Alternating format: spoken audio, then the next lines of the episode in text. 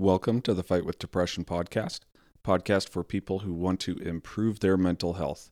My name is Christopher Broussard, and this is part two of my conversation with Emily Johnson, therapist and host of Tactical Toughness podcast. And if you did not listen to part one, go ahead and uh, go back to, and listen to that. There was some good information. And um, yeah, today's episode, Emily and I are speaking more about uh, relationship aspect of therapy, which is her specialty is uh, as a relationship therapist. Marriage therapist. So I hope you enjoy this conversation between Emily and me, and thank you for listening. So now we continue the conversation from part one. Like I said, I was gonna, I wanted to talk to you about the um, the clinical, I guess, Yeah. aspect. for sure. Um, and one of the questions, I think maybe we'll just start with this that um, somebody actually asked. Uh, they somebody submitted, um, which if you have any questions, please you know get a hold of us through the website um, or the podcast or whatever. Anyway, um, if you have somebody, a loved one or a family member, um, somebody who you know that that could use that could use help or Mhm. needs help or something and they just don't want to get help what what do you do in that situation Yeah, it's a great question. And and first off, I want to acknowledge your listener that uh, gave you this question, and just uh, first off say like I I can't even imagine how hard it must be to go through that. Um, to have somebody you love that you want to get help, and like you yourself feel really helpless. Um, that's extremely difficult, and uh, can feel really lonely. So I just want to say that. Um, and and then to follow that with a response uh, the really really challenging sucky thing is is that really honestly there's not a lot you can do Yeah.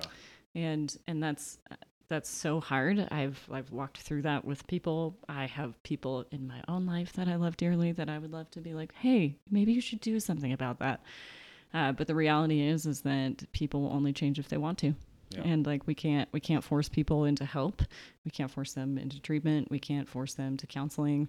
Uh, they we can't force them to to think that they need help because maybe they actually don't think they do. Or maybe they're okay with living in misery um, some people really like to be miserable and they just choose it and they don't really care if it affects other people around them and uh, and that's that's really that's really hard um, and the reality is too is that uh, not everybody's ready for change, right? Like you do have to be ready for it, but I even find even when people come to my office and they're doing so willingly and voluntarily, like they're choosing to be there, I actually find that a lot of people are still not ready for therapy even because therapy requires a lot of work.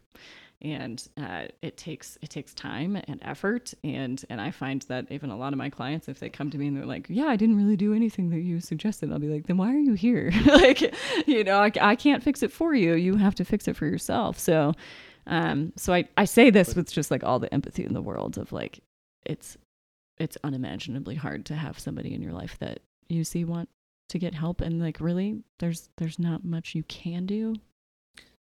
Yeah. I do have a thought. I do have another thought. Can I can I go with it? sure Okay. yes I will I will say as the supporting uh, person uh, of whoever like you you want in your life to get help, but like do whatever you need to for yourself. I will say that. Um, that if the person that you that you are caring for like needs help but they're not getting it, that puts you in a super stressful state. So um, I will say like build up your own support network. Go get help for yourself. Go find a therapist. Go find a group. Do whatever you need to do for yourself to get to take care of yourself and your own stressors instead of pushing it because I I have people in my life that I know if you keep pushing they will flee in the opposite direction. And so Chris just pointed at himself. So so that can be really hard uh, because like then it then you create an even bigger chasm towards them getting help. And so I say like do what you can for yourself and not push the issue. Um, do what you can. And maybe just maybe by leading by example your your person might just see like oh they've stopped bugging me about it. And in, in turn they've actually gone and done something to take care of themselves. Uh, and and just maybe they'll they'll come around to seeing the benefit of of that of whatever it looks like for that person. So um so i will say that but definitely not forcing it. Um you know you have to know a person well enough to know that as well. Like like i said i have some people in my life where i know that i i can't I can, so I'll just call it out. My brother, and love him, love him to pieces. Uh, we keep trying to, we would love him to move to Colorado. I can't tell him that because like he gets really stubborn about it, right? And so we just have friends tell him instead. It works much better. clearly, he still doesn't live here. That's like a casual example, but I say that like it's important. I have to know that about the relationship with my brother, and so like I I can't push that issue with him because I don't want to then uh, unintentionally then create more distance between like that that reality coming to, coming to be. Yeah. No, I like that. Um, yeah, because my I, I I didn't want to give you my um response to Mhm. him. I didn't want to tell you because I didn't want that to kind of sway Sure. your answer or anything. Um, but I was, you know, I basically said very similar. Like, you know, you you can't you can't push the person. Mm-mm. Um, but I said, just you know, the the fact that the, that this person would even reach out and say, you know, do you have any advice? Just shows that they actually care about the person. Absolutely. Um, and I said, you know, that's that's really it, maybe as much as you can do is just show that person that like you know, hey, I'm I'm here Mhm. and I care. Yep. But you know, yeah, like you said, and and you know, Molly and I experienced this where you know I I went for for years um, where you know somebody's saying, I, "Yeah, you need to go get help," and I'm like, Hmm. "Nope, not Yeah. gonna happen." I don't need Um, help. I don't. Well, in I'm fine. my yes. Well, I have an acronym for fine, but I don't think it's appropriate for your I always podcast. say, uh, yeah. I say freaked out. Yeah, okay, the, that's yes, better. is the first one. That's Um, not what I say. Yes. but um, for because my thing was is I am the way that I am, Mhm. and uh, you know I I did seek out some treatment and this and that, but my my response was like I I am the way that I am, and you you know by somebody coming to me and saying you need to get to get help is basically it was to me saying um I don't like the way you are and you need You to need to change the way you are Mm, um where it, and that's not that's not reality sure, but it totally makes sense why you would receive it that way. yeah and because it was it was my reality at the time Mhm. and you know it- looking at let's say looking at our kids and saying well if if something were bothering them you know Mhm. let's say that you know my kid's walking with a limp Yeah. or something um i would want them to get help Right. you know So why wouldn't you do that for your would you- brain? yeah Yeah. so i- and ask it it's all the not time. changing it's not changing who they are Mhm. or anything um, but it's you know i want you to be i want you to be a good the best version of you that Yeah. you can be Absolutely. so Yeah, I, I say that to my clients in a different, in a slightly different way. Like they'll, because there obviously there's a stigma around mental health for a really long time that if you go to therapy, it means you're crazy, right? Yeah. That's just how people felt, and like, like I get it because I mean I won't go into like the whole history of psychology, but it it makes sense to me because like a um, just like briefly, I'll say that a large amount of uh, how our field came to be was through studying schizophrenia. yeah That's a that's a a diagnosis that is like really challenging and very impactful on a person. So it makes sense why like that could carry through generations because the field of psychology is is not that old, right? That uh, that we would attribute like going to get help means I'm crazy. It means there's something so severely and drastically wrong with me. Uh, but now like when I tell my clients like, hey, you're here, and that takes a lot of courage like just acknowledging that you need another person to enter into your life to offer you support and guidance through whatever season that you're in like that takes an immense amount of courage. It doesn't make you weak. It doesn't mean there's anything wrong with you. It means that you know your limitations. Yeah. and that like you can't you don't have all the answers. And i know for some people that can be really frustrating. For some of my responders that can be really frustrating. I've definitely had responders sit in my office they're like well i should know how to fix it i'm Yeah. like yeah but like don't should all over yourself Yeah. Right? Like, sure, I don't have all the answers either. So why would you? Yeah. Right? And maybe you're cha- you're coming across a new challenge that you don't really know how to deal with. So like, why not go seek out support from somebody who could guide you through it in a non-shameful, non-judgmental way? Yeah. Well, and I think it's a lot of it's, um, you know, we talk about stigma, stigma, and there y- y- you read a uh, books that are not too old. You know, Mhm. you say that psychology's not been that field's not been around for Yeah. for very long, but you read books and they talk about somebody who suffers from depression and they Mhm. refer to them as crazy. Yeah. and I think that's still in a lot of our our brains and as like you're crazy Yeah. if if you have any sort of um, neurotic um, behavior, neurotic Mhm. tendencies. Um, Well, that- then we're all crazy. yes, and so yeah, it, it's you know whether you're. I, I guess now it, the the crazy thing is more transitioning into somebody with a psychotic type Right. of Mhm. behaviors, Yep. but you know even the neurotic behaviors where i think it's it's amazing how many people have some neurotic tendencies oh, you for sure. whether i don't know well i'm not going to even get started I mean, we we all like I like to say like we all experience some symptoms of depression and or anxiety. It doesn't mean that it's like full on diagnosable, yeah but all of us experience symptoms of it at some point or another, and Yeah. those are just two things. It could be it's a whole it could be a whole lot of other other yeah options, you know. yeah and you know i i refer to them and i don't know if that's a, a clinical way but it's um situational Yeah. you know i say it's a- yeah, you have a situa- situational depression Yep, situational absolutely. I use that language as well. um cool Yeah, because I mean, for some for some folks, you could have chronic depression, right? And maybe that's maybe that comes through like genetics, right? Maybe your family has has experienced depression, and so then you're kind of predisposed to to already to like then experiencing it yourself. And and I've certainly had clients that have have experienced um some waves of depression for their whole life, right? Uh, and those like that, I find that folks that that's the their story like going on medication is probably wise. I'm not i'm not usually a, a huge proponent of medication. I have some you know i think there are things that we can do differently and better. Um, but in some cases like that there really could be a chemical deficiency that's happening. Uh, but for others it could be situational where it's like you have a certain circumstance in your Yeah. life like grief or loss or transition or whatever it might be that it's now like thrust you into like a, a an episode of depression but it doesn't necessarily it's going to be with you for forever it Yeah. could be a season Yeah. Well, and I, I personally think that it could be both too, because me personally, I'm on the um, chemical.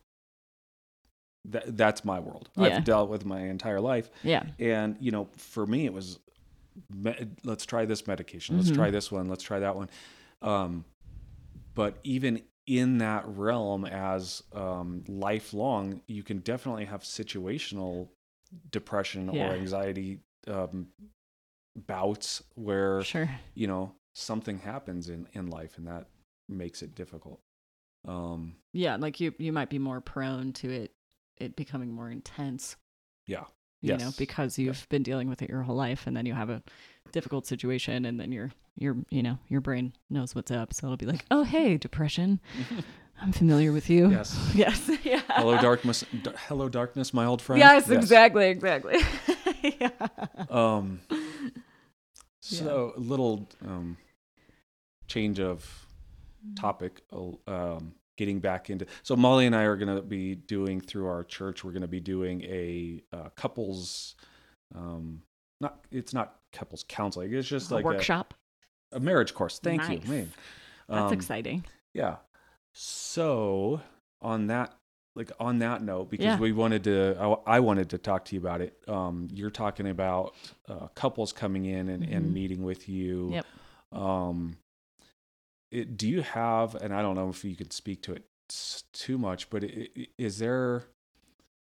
We were getting on family members, but I Mhm. kind of want to talk about mar- like married couples Yeah. and stuff. yeah Um, is there any advice you could give for like a married couple where uh, maybe you've got one first responder Mhm. who's just maybe they're they're changing drastically or over time Mhm. um, what would you give any advice to the to the spouse or Hmm. significant other you know either to like do you say hey here's the hard facts you need Mhm. to get help or do you just support them and just watch them you know Hmm. degrade Great question. Yeah, I uh, I think our spouses of responders are often so neglected too, um, because we we also uh, speaking as a spouse, raise my hand. Uh, we choose this life as well, and and uh, Molly raised her hand too, and, uh, and uh, that that means that we are also putting our lives at risk for our community because we are risking the life of our significant other. Um, and so uh, we we have a challenging role, and I I don't think everybody is fit for it, and I think that that's one of the hard realities I've definitely met. Um, you know, more I see this more in dating uh, couples where I'm like, oh, you are not cut out for this world. and uh, like it takes a special person. Um, oh, I was going to say something about like the dark humor. My dark humor has gotten worse since working with first responders. So I Mm. will say, in some cases, I think that's like it comes with being exposed to the population by swearing and my dark humor. so bad. Um, but all to say that like uh, I've I've learned I've adapted over time. Um, I certainly had no clue what I was getting into. I do not come from a family of first responders. My family is like engineers and teachers and like stay at home moms. Like that's my background. And um and then I then I met my husband and he knew. He saw it in me. So I will say that like he knew what he was looking for and saw something in me that I didn't really know about myself of like my level of grit and ability to handle what he was going into. Um, I see it now, obviously. um, and my exposure, and I will say this to all the spouses, please hear me. My exposure to the first responder world is a unique one because I'm in it all the time. Like I'm in our fire departments, I'm in our police agencies. I'm I like our, I train our dispatchers. I hang out with EMS, so I'm I'm I have a weird. Um, heightened exposure and knowledge of what it's like to be a supporting partner and because I work with spouses a lot too. So I I've gained a lot of information over time that was not just magically there because I married my husband. So um but but it, it is definitely challenging to be the spouse of a responder um because of what we are we are risking as well and we're choosing to be alone a lot too. So I think like that it requires a healthy level of independence. Um, and I say healthy level because I've I've definitely seen the responder world create like uh, too much of a sense of independence, and then they they can like split because one like the partner at home is like, well, you're never around, right? Like I see this with Wildland. For Mm. example, because they're like, well, you're gone six months out of the year, so I just have to live my life. And then they come home, and that pattern kind of continues. Um, but all to say that uh, yeah so it's it's tough like us choosing choosing this as well. So a healthy level of independence is good because you have to survive. You have to know how to do things alone. Um, but of course i call it hashtag curse of the firewife life uh, fill in the blank with whatever you know whoever you work for. But uh, things always happen when our partners are gone. It's just a thing. I don't i don't know why. I don't know why it's but it, it does. So we have to learn how to handle stuff right um, so that can be really challenging. But again, then like having our our significant others who are the responder go through what they're going through and then navigating that as well. Um, but to answer your question, or one of them, uh, like the hard facts, right? Like I do think that there's wisdom in educating our significant others to be like, hey, this is what your partner is going through when they're at work and and I have shared that with partners in my office and they literally are like, "Wait, I'm not the only one." And they kind of said it from like a disappointing way of like, "Oh, my spouse isn't the only person who's kind of a jerk when they get off shift." And I'm like, "Nope, sorry, hate to break it to you. he's he's not that special."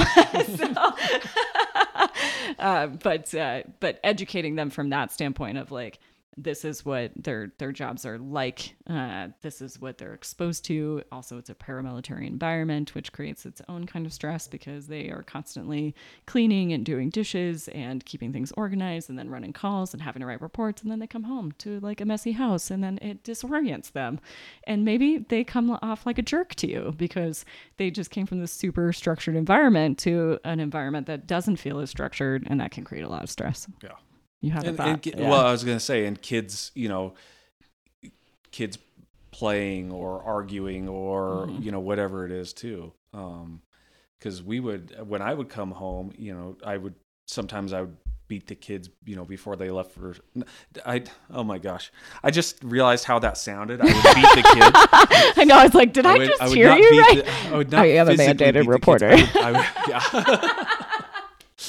I would beat the kids. I would I would get home before the kids left for school. Oh, beat them. I get it now. beat them to it. Oh, I would beat not them beat to them. lea- them leaving. I love that you don't edit this. I'm so Oh, excited to listen to it later. Oh, yeah. my goodness. I don't edit my episodes either, Oh, so um because it does so good. it it took me you know 45 minutes to get Mm-hmm. home plus you know whatever. So sometimes the kids would be um, here and then on when i would get home on weekends or during the summer and everything and you get home and everybody wants to t- tell you everything that happened over the 48 hours that you were gone. Yeah and it's um uh overwhelming it is. when you get home like you said it's I have a word for it. yeah. I call it the buffer wheel. So I see this in my husband. I talk about this in the in my exit and reentry episode too. But um, my husband, like, I'd be so excited when he'd come home when he was on the 48s, and I'd be like, "Oh my gosh, I'm so happy to see you!" And he's equally happy to see me too. Granted, our situation we don't we don't have kids yet, so like it's just me. You're right, it's me and the cats hanging out. And speaking of cats, really disappointed that there is not one over here right now. I just know. throwing that out there. Um, but but it's just me and so when he'd come home i'd be super excited to like for one like hear about his shift it's not just about like what happened with me but to hear about his shift and i'd look at him and i just feel like his eyes were glazing over a little bit and i'd be like you're not absorbing any of this right now are you? And he's like no. And that's why i call it the buffer wheel because i can just like see his brain spinning a little bit like he's just trying to engage but he's not doing it at the level in which like he would like to. And so i usually would i just would get to a point where i'm like i'll come back to you later. So when you can hear Yeah. me you know? Yeah So maybe having some sort of, of cue that you could give. So Molly and I, when Mm-hmm. we did we did the marriage course with our church before, um, and they gave us some cool some cool language, and um, I realized I was a hedgehog and Molly's a rhino, Mm-hmm. and this is our way of dealing with you know uh, stress. so you like retreat Yes. you deal molly Yes. deals with it Molly's Yes. aggressive and wants to, and we actually Tackle. Yes. and- Yes. yeah. And coming out of that, we actually would, it, without being disrespectful or anything, it was I would tell Molly, I said, "You're being a rhino right now," and she, "Oh, okay." Mm-hmm. yeah. And she would say, "Hey, you're kind of being a hedgehog," and I, okay, and I would open up. Maybe that's something that they're like uh, soft words. Yeah, yeah. Maybe that's something that you know like somebody comes home and they're like get inundated with a bunch of stuff they could just say buffer wheel. Mm-hmm. Yeah. And then yeah. no. So is okay. this is this course that you're doing is it like for responders or is it for just anybody it's for anybody? Yeah. okay yeah. um yeah. Oh i'm excited that you guys are doing this. We could probably have a whole other conversation about it. I can right? give you guys some tips. From the from the marriage counselor. Um yeah it's yeah man. There's so much i could say yeah, yeah of like advice wise um i mean guys relationships are hard. Like i um, well they don't have to be. I think this is something i find myself saying a lot like like marriage doesn't have to be hard but it does require effort. And the more effort you put into your relationship the less hard it will be. Life is hard. Your Mhm. marriage doesn't have to be. This is something that i i speak very proudly of about my relationship with my husband We've been married for 10 and a half years. I find our relationship very easy uh, because we put in a lot of effort and communication is really important to us. We have zero unresolved conflicts because we deal with our conflict. We deal with our stuff as it happens. We are like a united front with anything that comes our way. And and we might ebb and flow in regards to like um, which one of us is the cheerleader and which one of us is maybe struggling? And and frankly right now in life he and i are both like we're both kind of struggling but like but we're in it together you know? And and so i i will often pull in aspects of my relationship because i believe in it and i can speak to the things that we've done to make it work. And i'm like listen i didn't have to go to school to be a therapist to like tell you why my marriage works right? Like we put in effort and it I, I will tell my couples a lot like um, your relationship is the thing that's between the two of you. You both have to contribute to it. It it needs your attention. It needs you to nurture it. So what can you do to ensure that your relationship is getting what it needs? And that means that you have to think of yourselves as like you're not thinking of yourselves as individuals. You're thinking about your like what are you both bringing to the table here and this is what can be really hard when it comes to people coming to my office right because they want to point fingers right Yeah. and i am like so convinced the longer i do this that a large reason why marriages fail is because people get selfish Yeah. and selfishness can't survive in marriage. Yeah. And so, uh, the when you start getting selfish, you start digging your heels in, and you get stubborn, and you're like, you make the first move, Mhm. and I'm like, how about you make the first move? Yeah. Right? Like you have to decide for yourself that you want to do something different for the sake of your relationship, whether or not your partner decides to do the same. Yeah. Because if you're waiting, guess what? They're waiting too. Yeah. And then nothing will change. But if you make a decision out of humility and out of the sake of your relationship to do something different, like things will move, Yeah. things will progress, right? And that's why, like, that's why I say, like, my husband and I, I'm, I'm really proud of this, like, just the, the work that we've done to, to, um, to ensure that our relationship is thriving. Like, I've had people say things to me, like, man, if I were in your situation, I'd be like really frustrated, or I'd like, I don't know, I would like let your my spouse know how I feel about it and I'd be like, what does that serve my relationship? It doesn't. Instead, I can choose support, I can choose encouragement, I can choose love. And it doesn't mean that what we're going through isn't hard, but I'm not going to blame my spouse for external circumstances. I'm not going to get mad at him for something that's out of his control. I can be I can be mad at the situation, but I'm not going to be mad at him for it. And so out of humility, I choose to love him and support him. And boy, it makes a huge difference. Like our I like that's why I'm like our relationship is not hard because we make those intentional active choices out of selflessness because our relationship deserves it. Yeah. We chose to do this life with each other for forever. So why would we not put in the effort?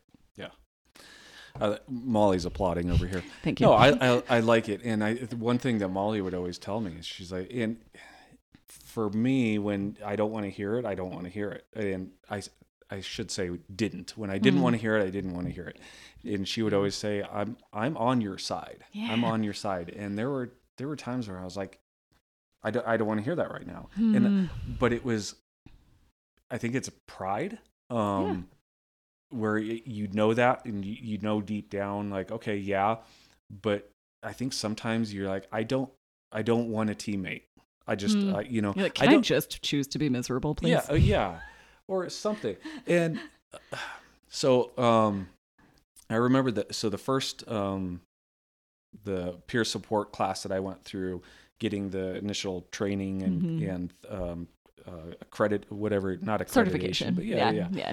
um f- i remember that you know this is a, a little adult here but she said it's- she, we were talking about um you know marriage and everything and she's like why would you take some of this stuff out on the person that lets you see them naked Right. and i was like that's a good way of putting it like you that person lets you see them naked like their most vulnerable. yes, at the most- Yeah. yeah. Yeah.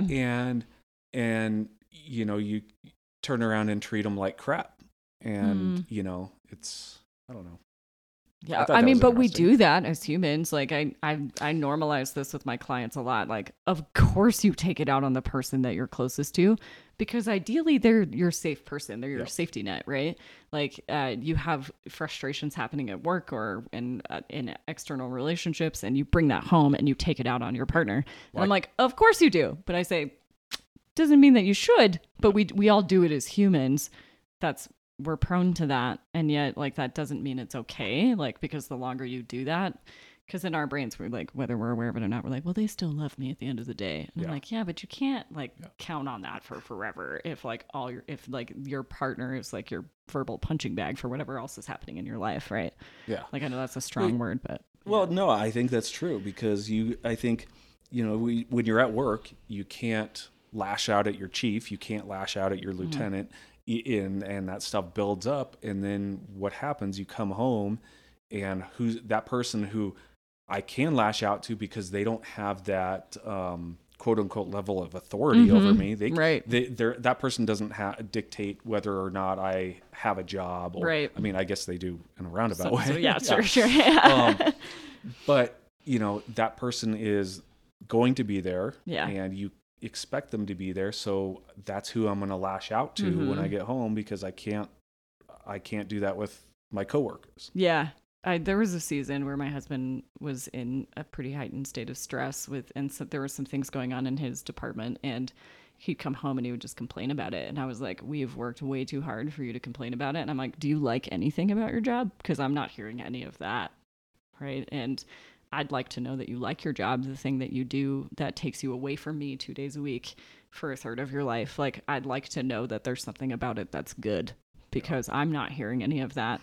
And it's it's really hard to get into this field. And I'm like, frankly, I think the the more that you have to like you if you're complaining a lot, probably means you have it pretty good. So why don't we focus on the things that we're grateful for Yeah. instead of complaining, right? Because also chemically that does things to your brain. So yeah yeah um and i that brought up something i remember there was a um a, a documentary on uh fire department that is very not well off their Mhm. budget is ridiculous they've got old broken down Mm. engines they Mhm. respond to multiple multiple fires every shift Mhm. and they were talking one- guarantee you all the firefighters know exactly what you're talking about right now. yes yes i think they do um I do. yeah.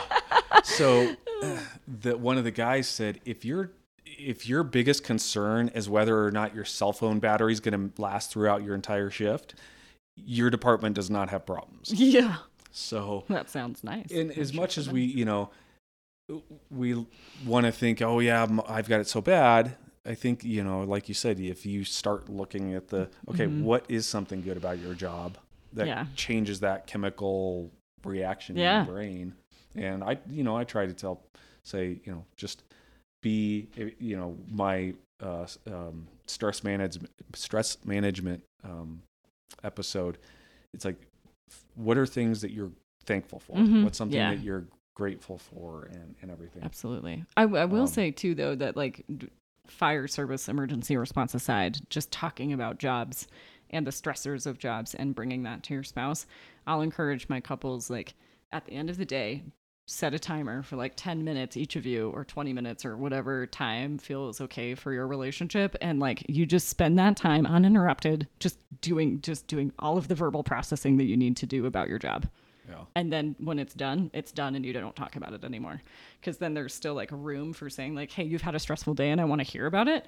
And you're home now and i don't want that to like completely take over like what time we do have together. Yeah. I don't want that to to run our yeah our personal lives. Yeah. Yeah. or im- No, yeah. impede on like quality time Right. and yeah. Because then everything turns into just this complaint fest yeah from the time you they get home till the time you go to bed. nobody and- wants to be around that No. no Um, thanks the cat just got Now here there's a cat.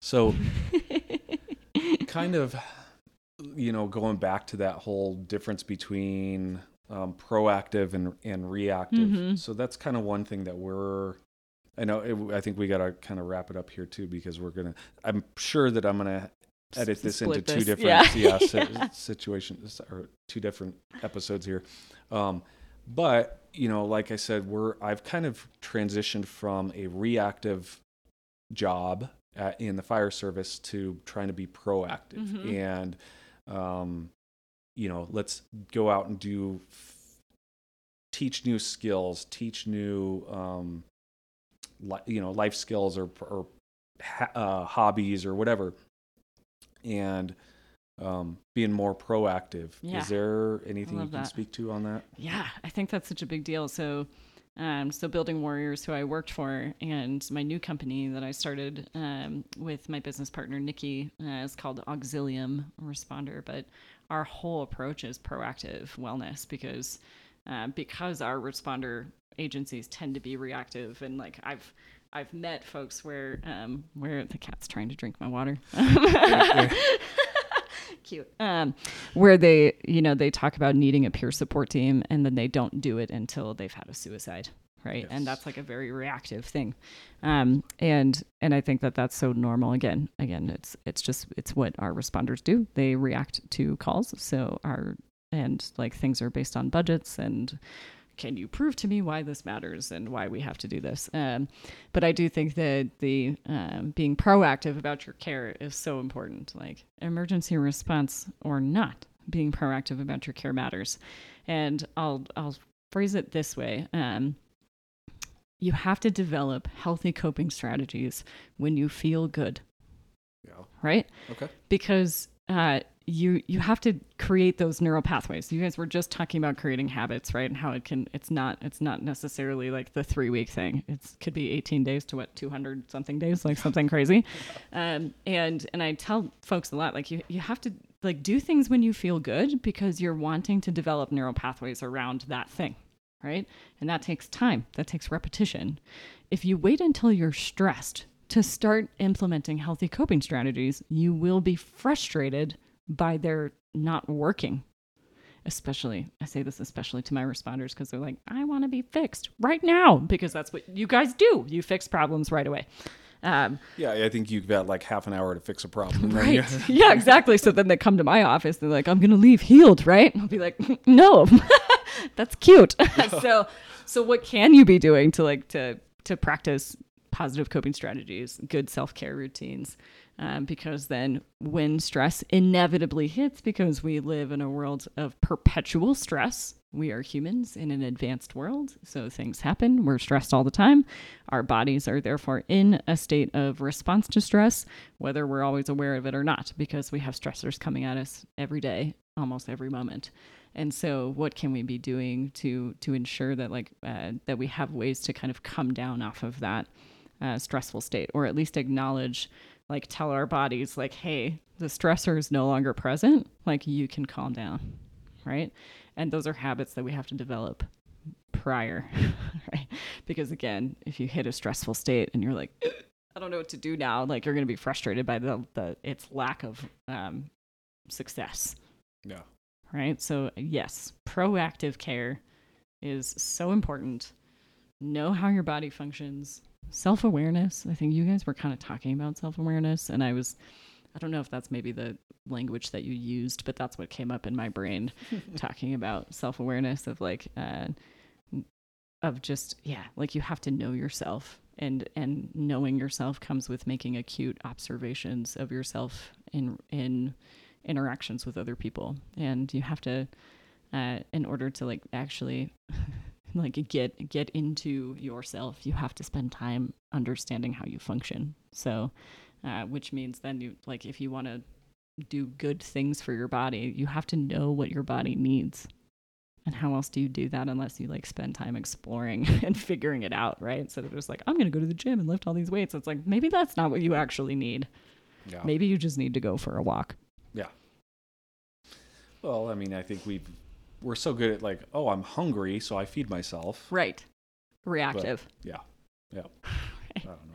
yeah no i love what you're doing i think i think there's a lot of goodness in it and that's and i i think we are seeing an, a cultural shift of like right like i can take care of myself and it doesn't have to be this big deal like i can go to therapy because it's normal right like i see Yeah. this in the younger generation I millennials and gen z's are like way more open about going to therapy and it's like they're like oh yeah my therapist said and it's it's just a thing right? Like Yeah. they they're so open about it and i think it's great. I love it.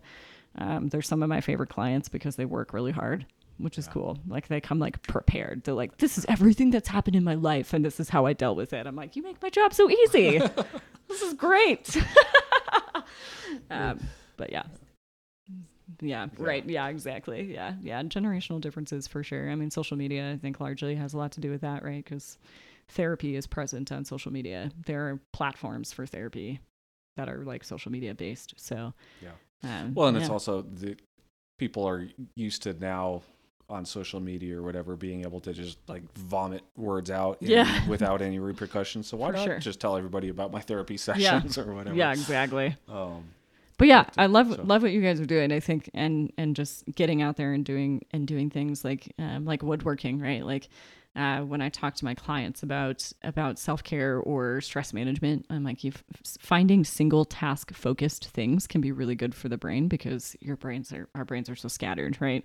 So if you can find something that draws your attention, some people are better at this, maybe to a fault than others. I will say that um, of being able to focus. My father is one of those people that has this like crazy ability to focus on things, and like that seems like so nice, you know. My brain's kind of all over the place. Um, but finding something where you can just like devote your attention to it can actually be relaxing and help reduce stress because like you're kind of quieting down everything else. Yeah. And I think I've had to I've done that out of necessity because I yeah, my I'm all over the place. So um I had actually somebody um multiple actually doctors telling me like that that's why I like driving the fire engine Yeah. because I you had to focus to- on it. I was forced to focus on Your what I was doing. Yep. and everything else. Yeah. So and everybody's depending on you. yeah, and so it's like being forced to focus on a certain Mhm. thing is is good because it gets rid of all of that other crap that's Yeah. happening. Like it, my brain's making up uh, false stories about somebody talking about me, or I don't even know. You Oh, know, it's just weird things that Yeah. you know. w- Yeah. Anyway, I, I hear about this a lot too with people who ride motorcycles. It's very Yes. similar. Yeah, yeah. yeah. Because like they have to focus on their surroundings and the road, like because like literally their life depends on it. Yeah. Right. So focusing on something that intent intently can actually be relaxing. yeah. So weird. Every yeah, ta- they talk about going on a motorcycle ride and how therapeutic. Yeah, is. And exactly. it- Wind you- therapy, yeah, as they call yeah, it. Yeah. yeah, yeah. So cool. Um, do you have any other questions for for us or comments or anything before we close out? I don't think so. You know, I know Cool. you, you told me that I could come up with questions, and I I didn't come up with any because I'm That's like cool. I don't really have questions. So wanted to Um, yeah, yeah. No, I love. Cool. I mean, you can tell I like to. I'm I'm a conversationalist. I love chatting too. So I could talk all day. Yeah. But uh, but no, I think this is this is great, and it's been really fun to be a part of this and be a guest on a podcast. So we'll have to I'll have to return the favor, and you can come be a guest on my podcast.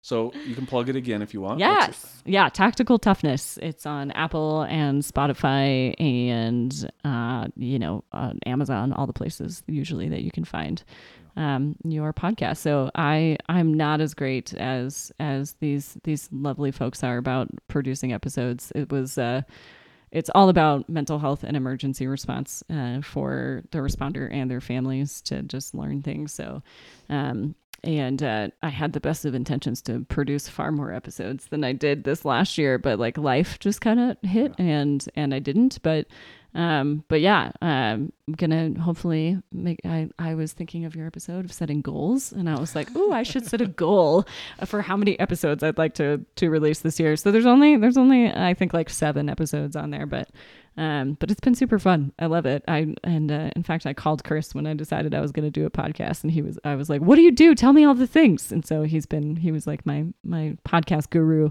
when I got don't- started. don't so know. I'd say that. I'm still figuring this stuff out. I was just grateful to have a friend who like had done it, so I didn't have to figure it all out myself. So thank you, thank yeah, you. Yeah. Like use this. Use it. here's here's the mics that, microphones. that I Exactly. use, Yeah, Now it's gonna have to be getting into the video world. I don't know. I know it's a whole other thing. So cool.